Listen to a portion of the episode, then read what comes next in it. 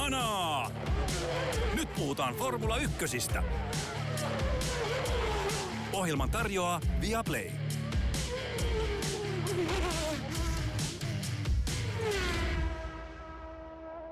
Jännittävä ja vaiherikas Australian GP-vuosimalli 2022 on takana.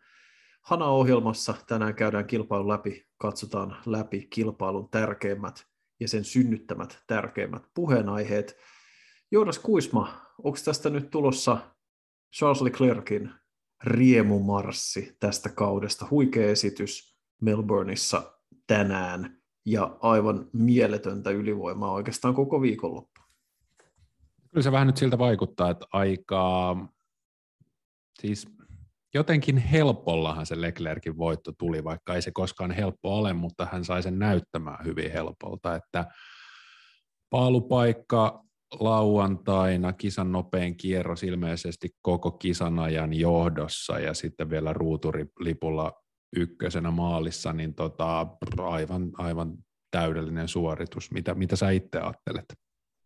Tämä oli tosiaan Leclerkin uran ensimmäinen niin sanottu Grand Slam, eli nämä kaikki elementit, mitkä sä juuri mainitsit. Ja siis kyllähän jos me mietitään tätä alkukautta se, että miten lähellä hän on, että hän olisi voittanut kaikki kolme kisaa, että nyt hän on ollut kaksi kertaa voittanut ja, ja kerran ajanut toiseksi, niin vaikeahan se on nähdä, että, tämä, että mistä tavallaan se haaste tulee, jos ei Ferrarille tule isoja teknisiä ongelmia. Että kyllähän Red Bullilla on vauhtia, mutta esimerkiksi tänä viikonloppuna ja, ja myös avauskilpailussa niin nähtiin, että ainakin tietyillä radoilla on olemassa ihan selkeä nopeusero myös Ferrari ja Red Bullin välillä. Et siinähän oikeastaan joka kerta, kun Verstappen pääsi haastamaan, niin hyvin nopeasti Leclerc esimerkiksi näiden turva-autojaksojen jälkeen vetäisi sitten taas sen 4, 5, 6 sekunnin turvatyynyn tai sen, sen liikkumavaran sitten siihen kaiken varalta ja pystyi sen jälkeen ajamaan sellaisen niin ekonomisen kilpailun niin se kertoo siitä, että Ferrarilla on ihan valtavasti reservissä ja, ja et ju, just tällä hetkellä on vaikea nähdä, että edes Verstappen pystyy lyömään kampoihin, mutta kovastihan Red Bull uhittelee, että nyt olisi tulossa isoja päivityksiä Imolaan, että nähtäväksi jää. Joo, oli hyvä pointti, minkä sä nostit, että, että tosiaan noin turva-autot jopa niin kuin tasoitti kilpailua, koska Leclerc loistavalla työllä pystyi kasvattamaan sen johdon isoksi ja sitten se häneltä vedettiin tavallaan matto jalkojen alta.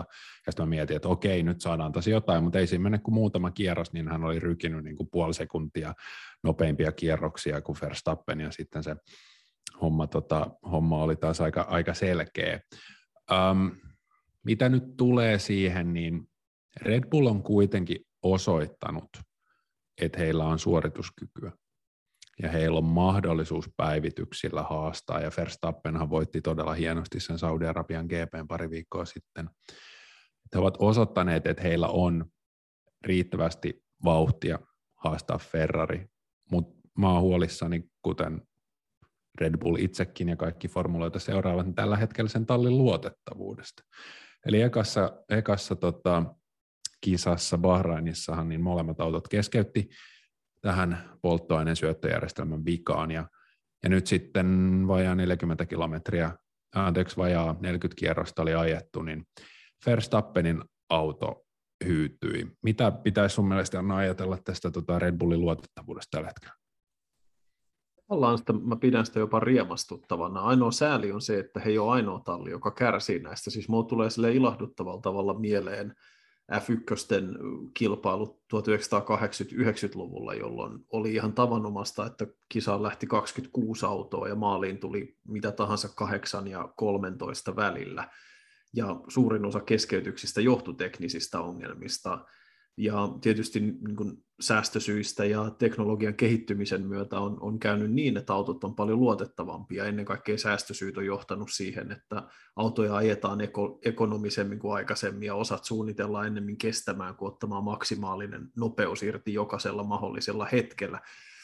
Mutta se, että tule, siis me ollaan viime vuosina tämmöiset yllätyskeskeytykset, pois lukien rengasdraama, muistetaan Silverstone jokin aika sitten, missä oli nämä loputtomalta tuntuneet keskeytykset kisan lopussa ja ollut muitakin kisoja, niin se, että ihan puhtaisiin teknisiin ongelmiin keskeyttäisi sama kuljettaja kaksi kertaa kolmen kisan aikana huippukuski vielä kaiken lisäksi huipputallista, ja sitten on vielä Alfa Taurin tietyllä tavalla siihen linkittyvät ongelmat jossain määrin, mitkä nähtiin kauden avauskisassa, niin se on kiehtovaa. Se on tosi kiinnostavaa, koska kukaan muu ei tunnu kärsivän näistä samoista ongelmista. Ilmeisesti jälleen, mä en ole ihan tuorempia tietoja tarkistanut, mutta mun käsitys on se, että taas kerran puhutaan tästä polttoaineen syöttö tai jotain polttoainejärjestelmään liittyvästä ongelmasta, niin e, nähtävästi tätä ihan hetkessä korjata.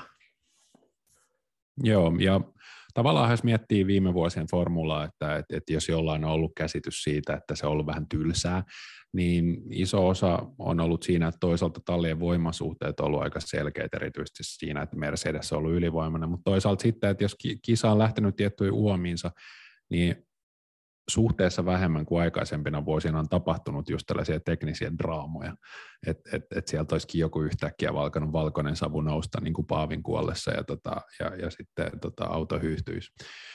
Et, et sikäli se on myös osa, mikä tekee tästä kaudesta näiden sääntöuudistusten ja erilaisten uudenlaisten autojen ja keskenään erilaisten autojen lisäksi, että et näistä tuntuu olevan – erilaisia lastentauteja nyt näissä autoissa, ja, ja, ja Christian Horner ja kumppanit on vähän äimänä, että mitähän tässä nyt tapahtuu.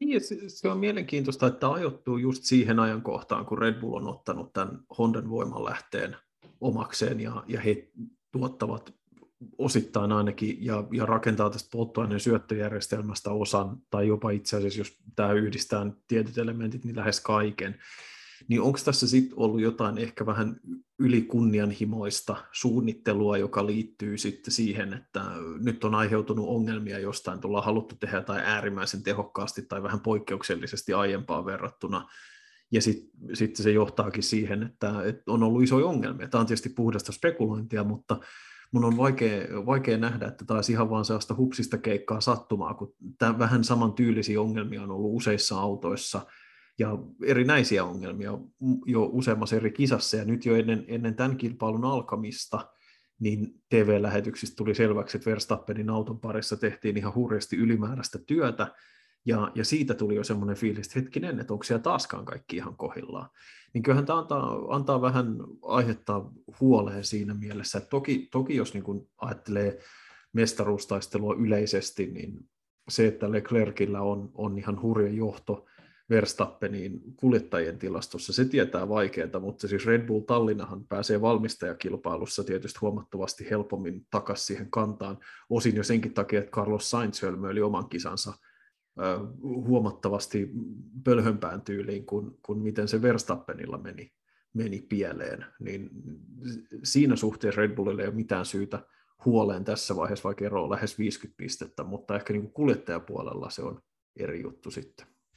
Joo, Autosport tosiaan kirjoitti sunnuntaina äh, Christian Hornerin haastattelu, jossa hän sanoi, että tämä on tämä polttoainejärjestelmän tämmöinen niin kuin polttoainetankin ulkopuolinen ongelma polttoaineen syöttöjärjestelmässä, mutta tämä, on, tämä ei liity millään tavalla niihin Bahrainin ongelmiin. Sekin on, sekin on mielenkiintoista, että niin kuin samalla alueella ollaan, mutta ja sä olet ihan oikeassa siinä, että se tuskin on sattumaa, että me ollaan tässä mielenkiintoisessa taitekohdassa, missä Red Bull ottanut Honda voimalähteitä omalle tehtaalle ja sitten myös nämä autojen muutokset on tapahtunut, että tuskin se nyt ihan sattumaan tässä vaiheessa.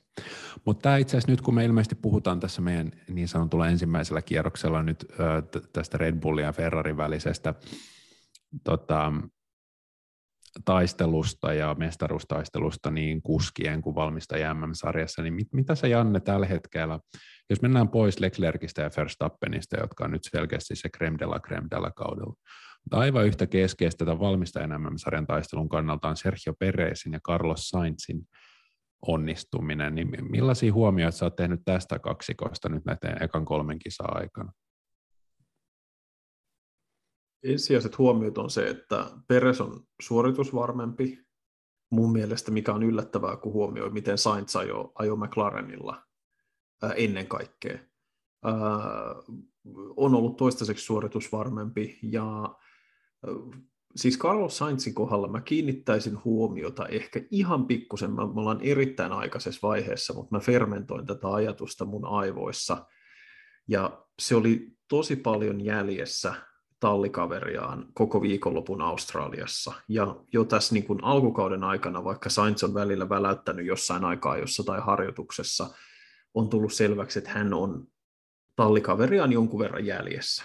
Niin alkaako sieltä jo tässä vaiheessa hiipiä sitä Hamilton, Bottas, Senna, Berger-tyylistä efektiä siitä, että tavallaan eihän, siis niin kuin me ollaan nyt esimerkiksi nähty näissä kisoissa ja me tullaan Valthasaarin esityksiin sitten myöhemmin, mutta eihän hänen taitonsa kadonnut mihinkään, mutta se, että kun sulla on semmoinen äärettömän hyvä tallikaveri ja se yhtäkkiä, vaan Heikki Kovalainenhan puhunut kanssa siitä monen otteeseen, kun hän ajoi Hamiltonin kanssa McLarenilla, että kun sä vaan tajuut, että edes sun paras ei riitä, niin okei, nyt on vastaettu kolme kisaa ja uudet autot ja kaikki on erilaista. Tämä voi olla vähän ylireagointia, mutta mulla tuli mieleen ihan vaan siitä tavasta, miten Sainz tötöili itsensä ulos tästä kisasta, että alkaako sillä tuntua se, että hetkinen, että mun täytyy tehdä jotain, ja sitten se, se menee vähän epätoivoiseksi. Mitä mieltä sä oot? Tuo on hyvä pointti, ja mun mielestä niin Sainzissa on koko kauden ajan, kun hän on kuitenkin suorittanut hyvin sekä Saudi-Arabiassa että Bahrainissa, hän, hän oli palkintokorokkeella molemmissa kisoissa, mutta hänestä on, hänestä on leijunut sellainen ihmeellinen angsti, että, että tosiaan Bahrainissa kakkonen ja sitten Saudi-Arabiassa kolmonen, ja hän on tullut media eteen – niiden kisojen jälkeen sillä, että mä oon hirveästi Charlesia perässä, että oli surkea viikonloppu multa, mutta mennään eteenpäin. Ja sitten mä olen vaan silleen, että, mit, äijä, niin kuin, että mitä nyt tapahtuu, että Ferrari on palannut kahden vuoden korpivaelluksen jälkeen taas eteruvi, nyt pitäisi olla niin kuin iloinen tästä hommasta. Ja hän on silleen, että ei vaan lähe, ei vaan lähe. Ja nyt Australiassa se sitten ehkä sitten leimahti aika pahasti se hänen ruutitynnyrinsä, että hän sanoi Mervi Kallion haastattelussa kisan jälkeen, että siinä lähdössä, missä hän jäi, siis hän lähti ysiruudusta kovilla renkailla, ja hän jäi aivan siis juoksuhiekkaan siihen omaan ruutuunsa, ja hänellä oli ilmeisesti vaihdettu ratti, ja tota, ää, Niko, anteeksi, Heikki Kovalainen selitti, että tota, siinä oli ilmeisesti sitten jotain kytkin ongelmia, koska se auto meni autostallille pari kertaa ja vaihde heitti vapaalle ja hän jäi aivan niin kuin tikku siihen itsensä. Ja sitten hän ei saanut niitä renkaita lämpimäksi toisella kierroksella äärimmäisen vaarallisesti radan poikki hiekalle, ja sitten se jäi sinne, kun minä rannalle pyörittelemään renkaita, eikä, koska maha jäi kiinni siihen hiekkaan, eikä se päässyt mihinkään, niin se oli kyllä niin kuin hänen tasoiselleen kuskille ja hänen tasoisessa autossa niin aivan käsittämättömän surkea aloituskilpailu. Et tota, mielenkiinnolla odotan, koska hän tuli sitten hyvin tuskaisena myös tähän haastatteluun, ja nyt hänellä oli oikeasti myös syytä olla todella huonolla, huonolla tuulella. Ehkä mä voisin jatkaa vielä Tsekosta siis sen verran, että mä oon kyllä nyt Sergio Peressä yllättänyt positiivisesti tässä kauden alussa, koska hän on ollut nytten, kun hänellä on ollut Red Bullilla välillä sitä ongelmaa, että hän on jäänyt aikaa joissa liian taakse. Ja nytten hänen suorituksensa ovat läpi alkukauden olleet todella tasaisia. Että Australiassa kolmas, Saudi-Arabiassa paalu ja ää, Bahrainissa nelosruutu. Et kun Maxilla on sitten oli nyt tämä tekninen ongelma, niin Peres on pystynyt kuitenkin pelastamaan Red Bullille tänään tai Australiassa pisteitä. Et tota, mä ollut erittäin vakuuttunut hänestä. Ja tällä hetkellä Peres vie tätä kaksintaistelua Saintsia vastaan. Oletko samaa mieltä? Joo, ja mun mielestä hän on, hän on jotenkin, se voi ehkä olla, että koska hän on kokeneempi kuljettaja, toki ei Sainzkaan mikään keltanokka ole, mutta se on helppo unohtaa, että Peres on ollut jo siis iät ja ajat F1 mukana. Ensimmäinen kausi oli 2011 Sauberilla, niin tota, hän on ehkä vähän niin kuin vakaampi siinä omassa ajatuksessa, että mitä hän pystyy olemaan. Mä tiedän, että tämä kuulostaa vähän abstraktilta, mutta jos me mietitään, että hänellä oli tosi vaikea jakso sen jälkeen, kun hän voitti Azerbaidsanissa viime kaudella ja Ranskas kolmas, niin pikkuhiljaa sitten tuli keskeytyksiä, huonoja sijoituksia. Mutta kauden lopussa, kun Red Bull tartti sitä ja Max Verstappen tartti sitä, niin hänen sijoitukset oli kolmas, kolmas, kolmas, neljäs ja neljäs ja sitten kaksi keskeytystä kauden lopussa. Mutta tota, niin, ja sitten tämän kauden alku, niin keskeytys ekaskisassa ei ollut hänen vikansa, sitten neljäs sija ja toinen sija, ja vankka varma ajo. Niin tavallaan se, että ja, et, ei antanut esimerkiksi Mersujen häiritä, vaikka hän oli hetkellisesti niiden takana näiden, näiden tota, safety car takia. Tuntuu vaan siltä, että hän tietää, kuka hän on, hän on varma asemastaan, eikä tunne sellaista alemmuuden tunnetta siitä, että hän ei ole yhtä nopea kuin Max Verstappen, ja, ja siinä mielessä niin kuin Peres vaan takoo tasaisesti tulosta. Ja tota, mä sytyn siitä, mä sytyn tosi paljon, koska viime kauden puolivälissä oli, oli merkkejä siitä, että hänelläkin tuli semmoista siinä ajamiseen pakotusta ja sellaista, että tämä homma ei oikein lähde. Ja se oli just niihin aikoihin Belgia, Hollanti, Iso-Britannia, kun, kun tota, kausi oli puolessa välissä ja hänellä oli se hyvä alkuvaihe, oli, oli jäänyt taakse. Joo, hän on selkeästi, olisi kiinnostavaa kuulla hänen omat mielipiteensä tuosta loppukaudesta just kolme kertaa peräkkäin kolmas, että ja sitten mä muistan, että Max Verstappen, mä en muista nyt mikä kisa se oli, mutta kun Perez, oliko se perädi Abu Dhabissa se vikakisa, kun Perez sankarillisesti piti Lewis Hamiltonia, Lewis Hamiltonia takanaan, puolusti äärimmäisen aggressiivisesti tätä vastaan ja antoi Max Verstappenille aikaa ottaa Hamiltonia kiinni.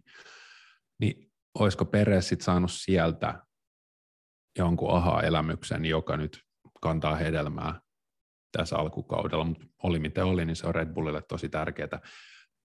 Jatkan vielä siitä, mistä mulle heitit palloa, eli siitä, että tunteeko Sainz jonkinlaista alemmuutta suhteessa Leclerciin, niin ehkä silloin viime kaudella, kun se Ferrari ei ollut niin suorituskykyinen ja se auto ei ollut niin hyvä, niin ehkä se jäi vähän piiloon, että, että mikä se Ferrarin kuskien tasoero on. Ja nyt hän, hänellä on tavallaan, kun Leclerc saa tuosta huippuautosta todella, todella, todella paljon irti, ja Sainz ei saa yhtä paljon, niin nyt se, nyt se ero ehkä tulee selkeämmin näkyviä, ja se saattaa Karlosta painaa. Joo, se on ihan mahdollista ja se on, helppo, on ollut helppo tässä viimeisen parin kauden aikana unohtaa just miten hyvä Charles Leclerc on, kun Ferrarilla on ollut vaikeampaa. Ja, ja nyt kun hänellä on voittaja-auto käsissä, niin se suoritusvarmuus, jolla hän on ajanut nämä kilpailut, on suorastaan häkellyttävä. Et toki me ollaan vasta kauden alkuvaiheessa, mutta ainakaan vielä ei ole ollut nähtävissä sitä, että hän, olisi, hän tekisi mitään muuta kuin ottaisi täydet irti menopelistä. Että tämä oli aivan mestarillinen suoritus ja varmasti jäi suorituskyky, kapasiteetti tai tuonne niin reserviin. Niin kyllä se, se varmasti vaikuttaa tallin sisäisessä tilanteessa myös.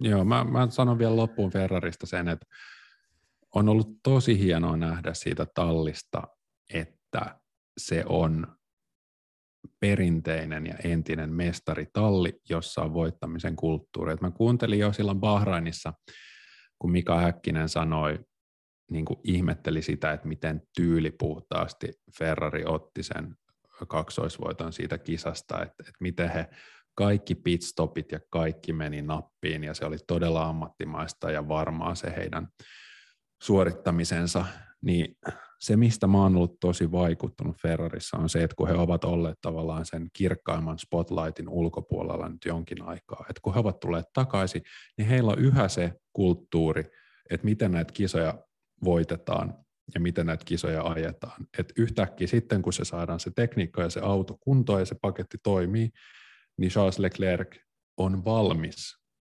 ajamaan sillä autolla hyvin ja on valmis voittamaan kisaan, todennäköisesti valmis myös voittamaan MM-sarjaa. Et, et kyllä tämä vaan, niin kuin, että hyvä Ferrari on formulalle sama kuin hyvä New York Rangers tai hyvä New York Knicks on, on tuolla Pohjois-Amerikassa. Että näitä niin kuin hyvä New York Knicks, sitä ei olla tiedetty sitä 40 tai 50 no, vuoteen, mutta tota, hyvä Los Angeles Lakers, mutta siis, you know, että et, et se sarja tarvitsee sitä ikoniaan olemaan siellä eturivissä. Niin on, ja se on, näitä löytyy joka, joka maasta ja joka sarjasta, missä, missä urheillaan tavalla tai toisella. Se voi olla HJK suomalaisessa jalkapallossa tai se voi olla Real Madrid ja Barcelona. Ja, mutta ainoa ongelma on vaan se, että Ferrarille ei ole olemassa sellaista ikonista vastakappaletta, ainakaan silloin, jos McLaren ei ole hirveässä lyönnissä mutta hekään ei ole profiloitunut samalla tavalla. Heillä ei ole sellaista persoonallisuutta siinä tekemisessä ei ole ollut, että voisi sanoa, että he olisivat lähelläkään sitä samaa tasoa ää, tällaisena ikonina. Mercedes, ne oli liian pitkään pois. Mutta jos me siirrytään, tota, otetaan tämä ensin voittajien ja, ja parhaiden kunniakierros ohi ja siirrytään toiselle kierrokselle ja kohti keskikastia, niin olihan tämä tota, Mercedeksen voimanlähteen talleille iso voitto, voisi sanoa. Mercedes 3 ja 4, McLaren 5 ja 6. Toki Verstappenin ja, ja Sainzin keskeytykset vaikutti asiaan myös. Alex Albon kymmenes sija ja piste, ja hämmästyttävästi Aston Martin ei ollut hitain auto tässä letkassa ensi, oikeastaan melkein ensimmäistä kertaa näiden karkeloiden aikana, niin kyllä se varmaan tuo, no tietysti ennen kaikkea Mercedes ja McLarenin leirissä tulee tuo vähän sellaista parempaa fiilistä, että hei, ehkä tämä kausi ei ole täysin hukattu. Joo, siis tässä kun ei ole näkyvyyttä noihin talleihin ja mitä siellä tapahtuu, että nähdään vaan aikaa, että nähdään vaan kisat, onhan tämä nyt ihan hämmentävää, että mitä McLarenilla on tapahtunut kahdessa viikossa, tai okei, okay, huomattiin jo Bahrainin ja Saudi-Arabian välillä, että sitä, se alkoi paranemaan se heidän meininki se aivan katastrofaalisen alun jälkeen, mutta nytten Lando Norris ja Daniel Ricardo aikaa, joissa molemmat vikassa osiossa, Norris nelonen, Ricardo seiska, eli niitä sijoja, mitä Mäkiltä voi odottaa. Ja sitten kisassa Norris sai huonon lähdön, mutta Norris oli vitonen ja Ricardo oli kuudes. Okei, siihen vaikutti Verstappenin keskeytys, siihen vaikutti myös se, että Carlos Sainz, vaikka lähti heidän takaansa, niin tota, epäonnistui mutta niin kuin hämmentävää, että, että miten tässä alkuvaiheessa kautta, niin yhtäkkiä Mäkki on taas tuossa Ferrari, Red Bull ja Mercedeksen takana nelos siellä, mikä tavallaan on se heidän paikkansa nokkimisjärjestyksessä. Ainakin tällä hetkellä joo. Ja siis on mielenkiintoista se, että varmaan Imola kertoo meille taas paljon enemmän siitä ja seuraavat kisat sen jälkeen, että mikä se heidän todellinen tasonsa on, että tämän Skaban jälkeen hän Daniel Ricardo sanoi, että kehitystä havaittavissa ja parempi tuntuma autoon ja, ja nyt on niin optimismia paljon ilmassa ja muuta. Ja Lando Norris taas sanoi, että tämä johtuu 80 prosenttisesti radasta, jo laajettiin, että auto ei ole käytännössä kehittynyt lähes ollenkaan siitä, kun kausi alkoi, että ainoastaan, että niin kuin vaan sanoi, että, että tämä johtuu tästä radasta pääasiassa, että auto vaan sattui sopiin tälle ihan sairaan hyvin, mikä tietysti vähän indikoi, en mä tiedä, onko sitten voimanlähteiden ominaisuuksilla jotain eroa, joka heijastui siihen, että esimerkiksi Mercedes oli paljon kilpailukykyisempi ja Aston Martin oli paljon kilpailukykyisempi, että onko tässä jotain yhtäläisyyttä vai onko se pelkästään McLarenin su- siinä suunnittelussa. Plus sitten tietysti olisi mielenkiintoista kuulla, että mitkä radat on profiililtaan, jos mitkään samantyylisiä kuin Albert Park, jolloin sitten voi vähän verrata, että kuinka kutinsa nämä puheet piti. Mutta se oli, oli tosi mielenkiintoista nähdä niin kuin kaksi täysin erilaista suhtautumista siihen, että et, et mist, mistä tämä tota, Mäkin nopeus johtui. Mä oon taipuvaisempi uskomaan Norrisia ihan vain sen takia, koska semmoinen, ky, toki, toki odotusten tamppaaminen on, ja, ja semmoinen painaminen alaspäin kuuluu asiaan, kun on ollut pettymyksiä, mutta – mä tarvin ehkä vähän lisää todisteita siitä, että he on tuossa nelossia, varsinkin kun sitten toisella puolella meillä on taas Alpine, jossa Fernando Alonso hakkaa viidakkorumpua niin kovaa, että sitä ei kukaan malta kuullakaan. Että hän oli vakuuttunut, että jos ei olisi tapahtunut näitä sotkuja siinä aikaa jo lopussa, hän olisi ollut eturivissä ja nyt menetettiin podiumi, kun ukkoja keskeytti kärkitalleesta ja turhauttavaa, kun kaikki menee päin seiniä. Sijoitus oli silti vasta 17, hän tuhosi renkaansa siinä DRS-junassa kisan loppupuolella. Ja sanotaan, että Alonsohan oli oikein kilpailukykyinen, mutta toisaalta Esteban Ocon, joka sijoittui seitsemänneksi, niin hän ei pystynyt haastamaan McLareneita ollenkaan. Niin kuin tuntuu siltä, että, että Alpinella tämä tuli jo toka kisa putkeen, kun siellä oltiin sitä mieltä, että ehkä vähän niin kuin perinteiseen ranskalaistyyliin, että me ollaan parhaita, tai parhaita, mutta täältä tullaan ja kaikki on hyvin. Ja sitten kun kisa alkaa, niin no, sitten ei mennytkään ihan niin hyvin. Joo, toi keskipakka elää jotenkin kisasta toiseen, ja viime vi- edellisen kisan jälkeen mä olin ihan varma, että no niin, Alpin on talli numero neljä, ja nyt mä en ole enää sit, nyt mä oon silleen, että ehkä se onkin McLaren. Mutta siis oikeastaan mä haluan sanoa siis Fernando Alonsosta vaan se, että musta on jotenkin mahtavaa, että, että tulee, tulee niin kuin sääntömuutokset ja tulee tulee sodat ja tulee koronat ja tulee, varmaan vaikka tulisi ydinlaskeuma, niin Fernando Alonso on Q3 aikaa jossa ja taistelee niistä niin parhaista sijoituksista. Ja sitten okei, okay, koska eihän me nähty Kimi Räikkösen viimeisenä vuosina sitä, että hän on siellä, siellä missä tapahtuu, vaan Räikkönen oli Alfalla siellä perässä. Et siis Fernando Alonso on tarjosi kaikista parhaan hetken tässä GPssä sunnuntaina, kun hän ajoi sellaisessa kuuden auton letkassa, mitä veti Aston Martinin Lance Stroll, jonka perässä oli Pierre Gasly, jonka perässä taisi olla Valtteri Bottas, sitten Alonso ja sitten siinä oli Mick Schumacher ja, ja Joe. Ja sitten Alonso sanoi tiimiradioon sieltä Letka hänniltä, että, että kuka ajaa tuota Alfa Tauri tuossa Strollin, Strollin takana. Ja sanoi, no se on Pierre Gasly. Voisiko hän mennä ohi, ohi tuosta Strollista? Ja se oli tämä hänen, hänen viestinsä, että onko, oletko Pierre ajatellut, että mitä sä vaan ohittaisit se auto. Että tota, Joo, mutta en, en tiedä, mä, mä, mä, haluan, mä haluan nähdä Alpinet lisää, mä haluan nähdä Mäkit lisää, mä haluan nähdä Alfa Romeot lisää ennen kuin mulla alkaa hahmottua, että kuka on oikeasti tuossa niin kuin Ferrari, Red Bull ja Mersun jälkeen se ää, ykkösheppa.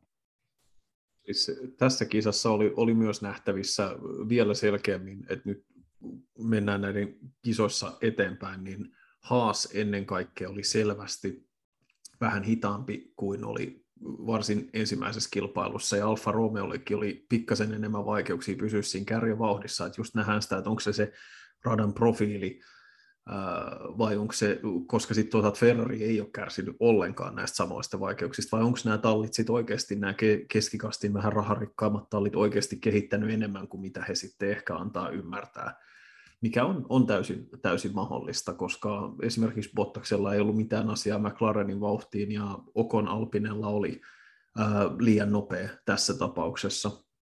Tässä tapauksessa, mutta musta oli mahtavaa siinä kisan puolivälin tienoilla, kun Alonso oli käynyt varikolla ja hän kävi siis, nyt ei puhuta siitä, että ohita, ohitetaan kierroksella, vaan siitä, että ajetaan aidosti kilpaa, niin hän ajoi Mick Schumacherin kanssa kilpaa, niin sitten tuli mieleen silleen, että kun taululla lukee peräkkäin MSC ja Alo, niin se on silleen, että tämä ihan niin kuin vuosi 2006 uudestaan. Tota, Kyllä. Et, se oli siis ihan huikeeta, että se äijä on ikuinen, että se on ensin ajanut kilpaa ja päihittänyt sen faijan ja, ja nyt ajaa poikaa vastaan, niin siinä on jotain kyllä aika mahtavaa. Mä, mä sytyn siitä ihan täysin. Kyllä, samoin. Ja jos, jos puhutaan vielä näistä Mersun voimalehteistä, mulla on ehkä kaksi pointtia. Toinen on NS Emotallista, eli Mercedekseltä. George Russell, kuljettaja MM-sarjassa tällä hetkellä kakkosena. Tänään sunnuntaina Australian GPssä kolmas. Voittanut Lewis Hamiltonin kahdessa osakilpailussa peräkkäin, ajanut Mercedeksellä kolme osakilpailua. Tämä on aikamoinen talentti tämä kaveri. Tota ei ole nimittäin helppoa tehdä.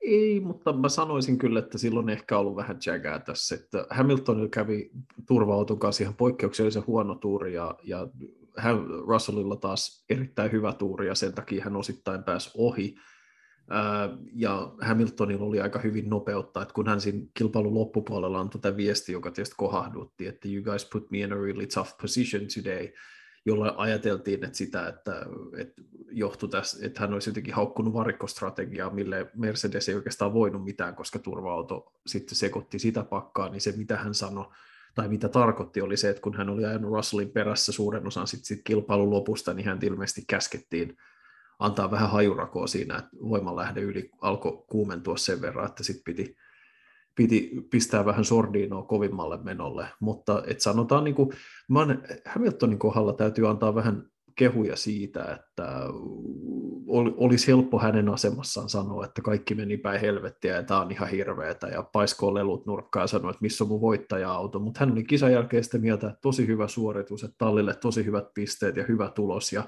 vauhti on hyvää ja George Russell oli hyvä ja että semmoinen hyvä ja positiivinen signaali saa sen passiivisen, aggressiivisen nälvimisen ja kiukuttelun sijaan, niin, niin mun mielestä se on niin kuin, Russell on tietysti tuloksensa ansainnut, mutta mä luulen, että Hamilton tietää esimerkiksi, että hän oli tänään nopeampi, että kävi vaan vähän huono tsekä. Mm, ja pitää mun tuohon äskeiseen kuitenkin lisätä, että kahdessa kolmesta aikaa, josta niin Hamilton on ollut nopeampi et, et sitten kävi se Saudi-Arabian tenkka poo, jossa hän jäi hänille, mutta siis tota, Lewis johtaa, Lewis on Mercedeksen johtaja. tuota Wolfin ohella ja, ja, ja hänen myös pitää esiintyä niin kuin hän on nyt esiintynyt, koska Hamilton tietää ihan varmasti, että Mercedeksellä on nyt käynyt aika hyvä tuuri jo kaksi kertaa. Se kävi ensimmäisessä kisassa, kun molemmat Red Bullit keskeytti, ja se kävi nytten, kun Max Verstappen keskeytti. Ja Mersu ei ole ollut nopein auto, mutta Mercedes on saanut ne molemmat kuskinsa pisteelle jokaisessa kisassa, ja kaskummaa valmistaja MM-sarjassa Ferrari johtaa 104 pistettä, Mercedes 39 pistettä vähemmän ja sitten Red Bull 10 pistettä Mersun perässä.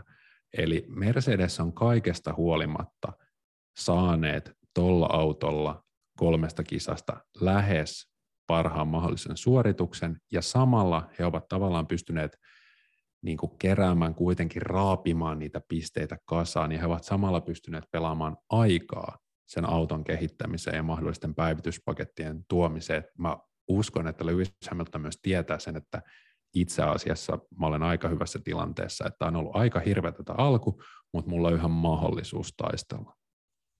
Joo, mä oon tuosta ihan samaa mieltä, tuo oli hyvä pointti ja tota, se, että pystyykö he ratkomaan näillä mahdollisesti Imolaan tuotavilla päivityksillä sitä auton pomppimista, mistä he kärsii ihan selkeästi pahemmin kuin mikään muu talli, niin erittäin mielenkiintoista nähdä, koska se tietysti silloin mahdollistaa myös sen, että kilpailuissa pystytään ajamaan ö, auto lähempänä tien pintaa, mikä taas tuo sit välittömästi lisää nopeushyötyjä. Et todella kinkkinen paikka heille, koska se, se pomppiminen on välillä ollut todella väkivaltaisen näköistä siinä, missä sitten taas muut tallit on, on jossain määrin pystynyt sitä ongelmaa ratkomaan, jos sitä on, on ylipäätään ollut. Uh, niin siis Imola on siinä mielessä hirveän kiinnostava, koska tosiaan ensimmäinen kilpailu Euroopan maaperällä, mikä tarkoittaa tietysti sitä, että kaikilla talleilla on lyhin mahdollinen, logistisesti helpoin etäisyys tuoda niitä uusia päivityksiä, uusia osia, koska tässä on tämä kahden viikon tauko ja sen takia tässä nyt odotetaan, niin siinä se, että Imolan jälkeen me tavallaan tiedetään niin paljon enemmän, koska me tiedetään sit siitä, että mihin suuntaan nämä autot lähtee kehittymään – kun saadaan ne ensimmäiset kunnon isot päivitykset sisään, että kaventuuko Ferrarin ero, kasvaako se jopa, löytääkö se jotain semmoista, millä ottaa vielä isomman eron, nouseeko joku sieltä keskikastista uudelleen, ottaa pikkuharppauksen tai muuta, niin se on ihan hurjan mielenkiintoista, ja tässä riittää spekuloitavaa asian tiimoilta seuraavan pari viikon ajan ennen kuin tosiaan ää, Imolassa sitten ajetaan. Joo, äh, nyt kun oli vielä näistä Mersun voimalähdetalleista, puhetta, niin on pakko nostaa vielä Aston Martin tikun nokkaan, koska siitä, se on jotenkin nyt perinnyt se viime kauden haasin ja edellisen kauden haasin tota, manttelin F1 sirkustallin. Aivan mit, mitä voi olla näin surkea viikonloppu tallilla? Ensin Lance Stroll törmää Nikolas Latifi aikaa, joissa kun kumpikaan ei ollut nopealla kierroksella, tapahtui jonkinlainen aivopieru ja siinä oli heidän hommansa.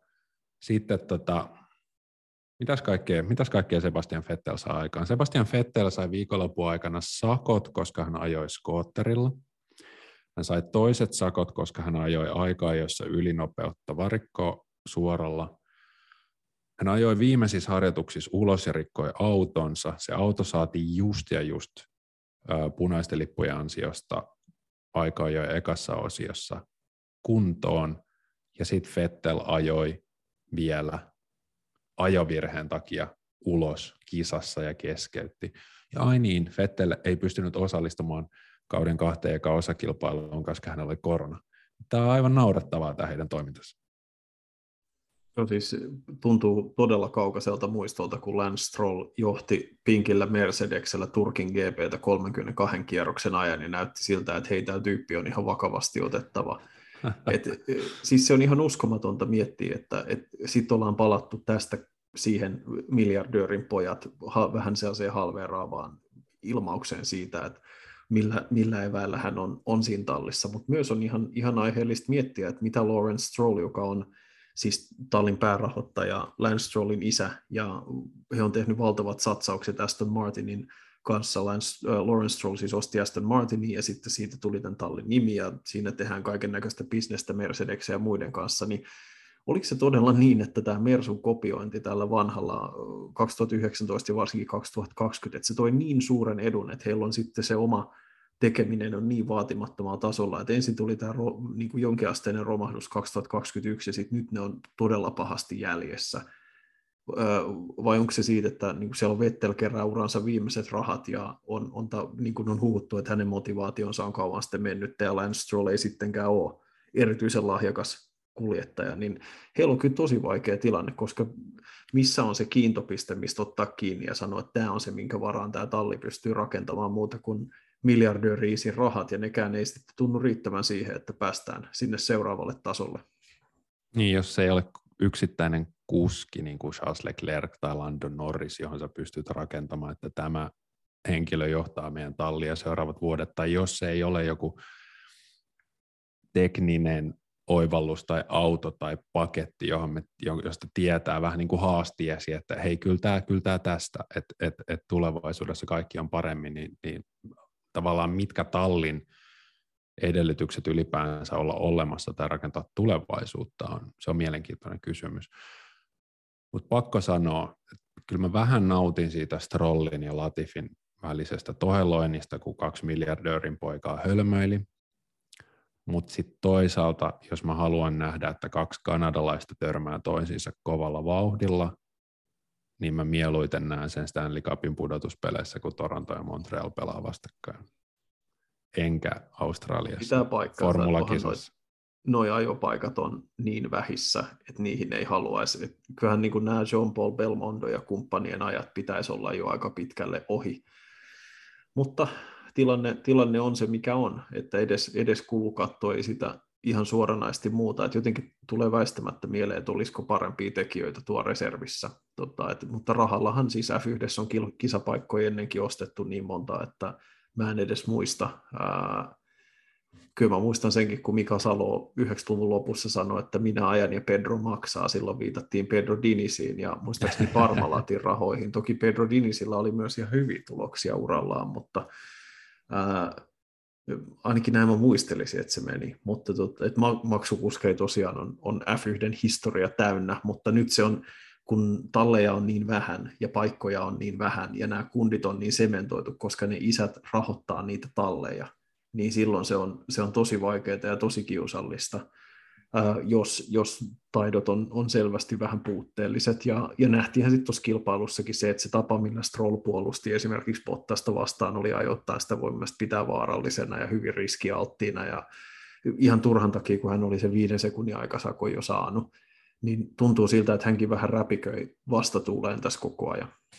Joo, joo, ja sitten Nikolas Latifi on nyt jäänyt pahasti rysän kiinni siinä, että hänellä ei vaan riitä että Alex Albon on ajanut Williamsilla nyt kolme kilpailua, ja hän siis tässä kisassa sen valokeilla ulkopuolella on jo tosi upean kisan, koska hän lähti erinäisten rangaistuksien vuoksi viimeistä lähtöruudusta, laittoi kovat nakit alle, ajoi koko kisan niillä samoilla renkailla, piti niistä huolta, oli maltillinen, ajo läpi turva-autot, seuraili tilannetta, hallitsi sitä omaa ajamistaan, nousi muistaakseni ehkä seitsemänneksi, kahdeksanneksi parhaillaan. Ja viimeistä edellisellä kierroksella ajo varikolle, vaihto renkaat, koska on pakko, jotta täyttää rengassäännön, ajoi niillä maaliin ja sijoittui kymmenenneksi ja sai yhden M-pisteen. Ihan fantastinen kilpailu. Alex Albon oli ihan yhtä suuri voittaja tässä kisassa kuin Charles Leclerc. Ja sitten kun me vertaan häntä kanadalaiseen miljardöörin poikaan Nicolas Latifi, niin Latifi törttöili aikaa, joissa oli kisassa 16. Ei käyttöä, kiitos hei. Pitää täysin paikkansa se on siis Albonin suoritus, tämä on ollut ihan mahtava. Vähän niin kuin Pierre Gaslin tietynlainen hyvitys Redemptio Alfa Taurilla. Ei me tietysti ihan niin pitkällä olla vielä Albonin kohdalla, mutta hän on muistuttanut siitä, että, että hän todella osaa ajaa.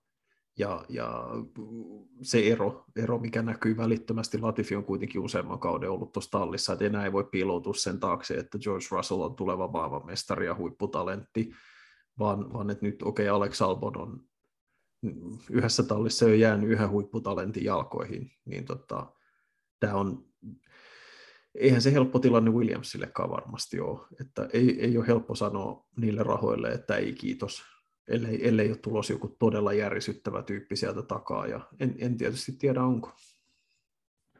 Joo, ja sekä siis, tota, sekä siis tota, se, että Gasly on onnistunut Alfa Taurilla, että, että Albon nyt ainakin sai nyt hyvän tuloksen Williamsilla, niin osoittaa, että kuinka lyhytnäköistä ja jopa nuoria kuskia kuskeja kohtaan törkeitä se Red Bullin ruletti oli, että vaihdetaan Gasly kesken kauden Alboniasta ja Albon heivataan peresiin ja siinä on kaikenlaista huhua ja selkään puukotusta ja muuta, niin ei hyvä. Siirrytään Joonas viimeiselle kierrokselle ja sen kierroksen nimi on Valtteri Bottas ja Alfa, ta, äh, ja Alfa Romeo äh, sekä kaikki muut mahdolliset asiat, mitkä tässä mieleen vielä nousee. Tämä oli ehkä anonyymein Bottaksen kilpailuista tietyllä tavalla ja kisaviikonlopuista tähän saakka. Ensimmäistä kertaa sitten kauden avauksen 2017 Bottas jäi sivuun Q3 aikaa, joissa se oli F1 ennätys.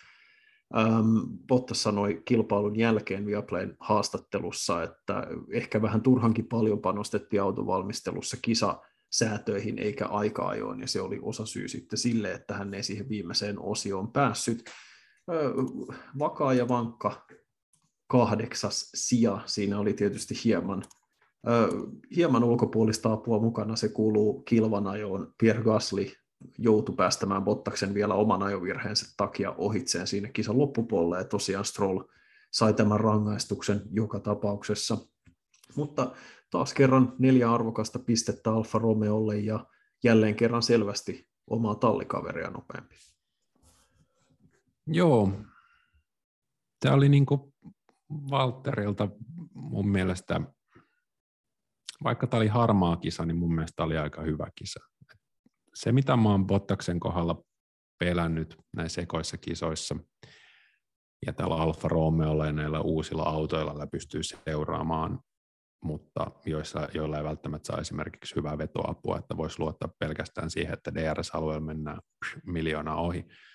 Mä oon vähän pelännyt sitä, että löytyykö Bottakselta riittävästi kyynärpäitä. Onko hänellä sellaista Fernando Alonsomaista röyhkeyttä, että hän näyttää tuolla Mick Schumacherille, Alex Alboneille ja Yuki Tsunodoille ja Pierre Gaslylle, että, että kuka, kuka määrää, pystyykö hän olemaan – alfa uros siinä Alfa Romeo ratissa. Ja mun mielestä tänään hän, hän kyllä piti pintansa ja puolusti, puolusti oikeut, oikeuksia ne paikkaansa. Hän pystyi tekemään ohituksia. Hän ilmoitti suoraan omalle tallille, että Landstrollin pelleily tässä ei ole ok. Strollille tuli siitä viisi sekuntia. Ja siinä oli niin kuin, mun mielestä se oli niin kuin sellaista just oikeaa toimintaa, että hei, mä tulin Mercedekseltä, mä olen ajanut aika monta vuotta tässä sarjassa ja mä, mä otan oman tonttini, oman tilani täältä, että niin kuin, vaikka se oli vähän harmaa kisa, niin mun mielestä kuitenkin erittäin positiivinen kisa. Kaiken lisäksi Saudi-Arabian ö, voimalähteen kuumenemisongelmien jälkeen, niin varmasti auto maaliin ja M-pisteelle jälleen kerran. Joo, siis sehän on, on tietysti Alfan näkökulmasta kaikista tärkeintä. Et ehkä semmoinen, niin kuin mun silmissä se kupru oli siinä, että Stroll niin likivanhoilla renkailla olisi jollain lailla tuntuu, että olisi pitänyt pystyä hoitamaan nopeammin. Ää, siinä niin kuin kilpailun kriittisessä vaiheessa, mutta ei se sinänsä olisi lopulta lopputulokseen juurikaan vaikuttanut, johon sitten osittain vaikutti se Gaslin, Gaslin omat ongelmat. Mutta, niin kuin, ja se, että Bottas tuli siihen jonoon niin kuin Gaslin taakse ja vähän, vähän jäi kuitenkin joutu siinä DRS-junassa seuraamaan sivusta niitä tapahtumia. Et vähän tuli semmoinen tunne, niin kuin joskus oli Mercedesel aikana Bottaksella, että ehkä semmoinen niin vähän hullu rohkea aggressiivisuus puuttuu ja sellainen, että nyt mä otan tuon paikan ja piste. Ja. Ähm, mutta siis nythän häneltä nimenomaan kaivataan niitä vakaita luotettavia suorituksia. Se, että äh, Alfa on kuudentena valmistajien MM-sarjassa, hän on kerännyt 12 tallin 13 pisteestä, on käytännössä niin kuin, tekee työtä käskettyä ja sillä hyvä. Ja se on erittäin hyvä suoritus autolle, joka ei varmastikaan ole tämän sarjan nopeimpia, niin ei, ei ole sinänsä mitään moitittavaa. Joo, ja sitten toisaalta ehkä jos mietitään sitä et ei lähde ohi Strollista, joka on vähän kyseenalainen ö, ostokuskia, joka puolustaa linjoja aggressiivisesti, niin Mielestäni siinäkin ihan hyvä pelisilmä, että ei lähde sitten puskemaan ja mahdollisesti riskeeraamaan jopa kolaria sen kanssa, kun ei oikein tiedä, että mitä voi tapahtua. Sitten siinä tuli se viiden sekunnin aika rangaistus trollille ja siinä Bottas pystyi katsoa, että ajellaanko tässä vai meneekö mä ohjasta, hän sai paikan ja paransi sijoituksia sitä kautta. Mä olin sanomassa vielä jotain Bottaksesta, mutta nyt mä pahoin pelkään, että joo, eli sen. Eli me ollaan totuttu siihen, että Valtteri Bottas, kun hän on ollut Mercedeksen ratissa, niin hänellä tavallaan kakkosia on ollut ainoa, mikä on riittänyt, mutta siitä erasit häntä tuossa alussa, että hän sanoi, että, että okei, okay, jos oltaisiin vähän panostettu enemmän siihen lauantain aikaan joon, oltaisiin voitu päästä vähän lähemmäs. Ja mitä hän sanoi, että olisi voinut saavuttaa, oltaisiin ehkä voitu yksi pykälä paremmin sijoittua kisassa. Eli toisin sanoen hän hamusi, Bottas sijoittui kahdeksanneksi, niin seitsemänä, seitsemänten oli Esteban Ocon Alpinella, ja sen yläpuolella sitten Mäkit, Mersut, yksi Red Bull ja Ferrari. Tämä on nyt se, niin kuin mistä Bottas ajaa, ajaa tällä hetkellä. Et jos, on, jos, on, jos, tulee, jos tulee ihan nappikisa, tai ö, jos tapahtuu havereita, niin hän voi olla tuolla ehkä neljäs, viides, kuudes se on hänen niin kuin maksimissa tällä kaudella. Äh, ei lisättävää. Äh, Hanaa ohjelma pistää kohta ovet säppiin tämän viikon osalta. Mainitaan vielä, kun katsotaan tosiaan luetteloita. Charles Leclerc, kaksi voittoa, kolme nopeinta kierrosta, kaksi paalupaikkaa, MM-sarjan ylivoimainen johtopaikka. Tämä on ollut hänen viikonloppunsa. Me jatkamme taas, kun seuraavat kisat lähestyvät. Imolassa ajetaan siis kahden viikon kuluttua. Seuraavaan jaksoon kiitos lämpimästi ja moi moi.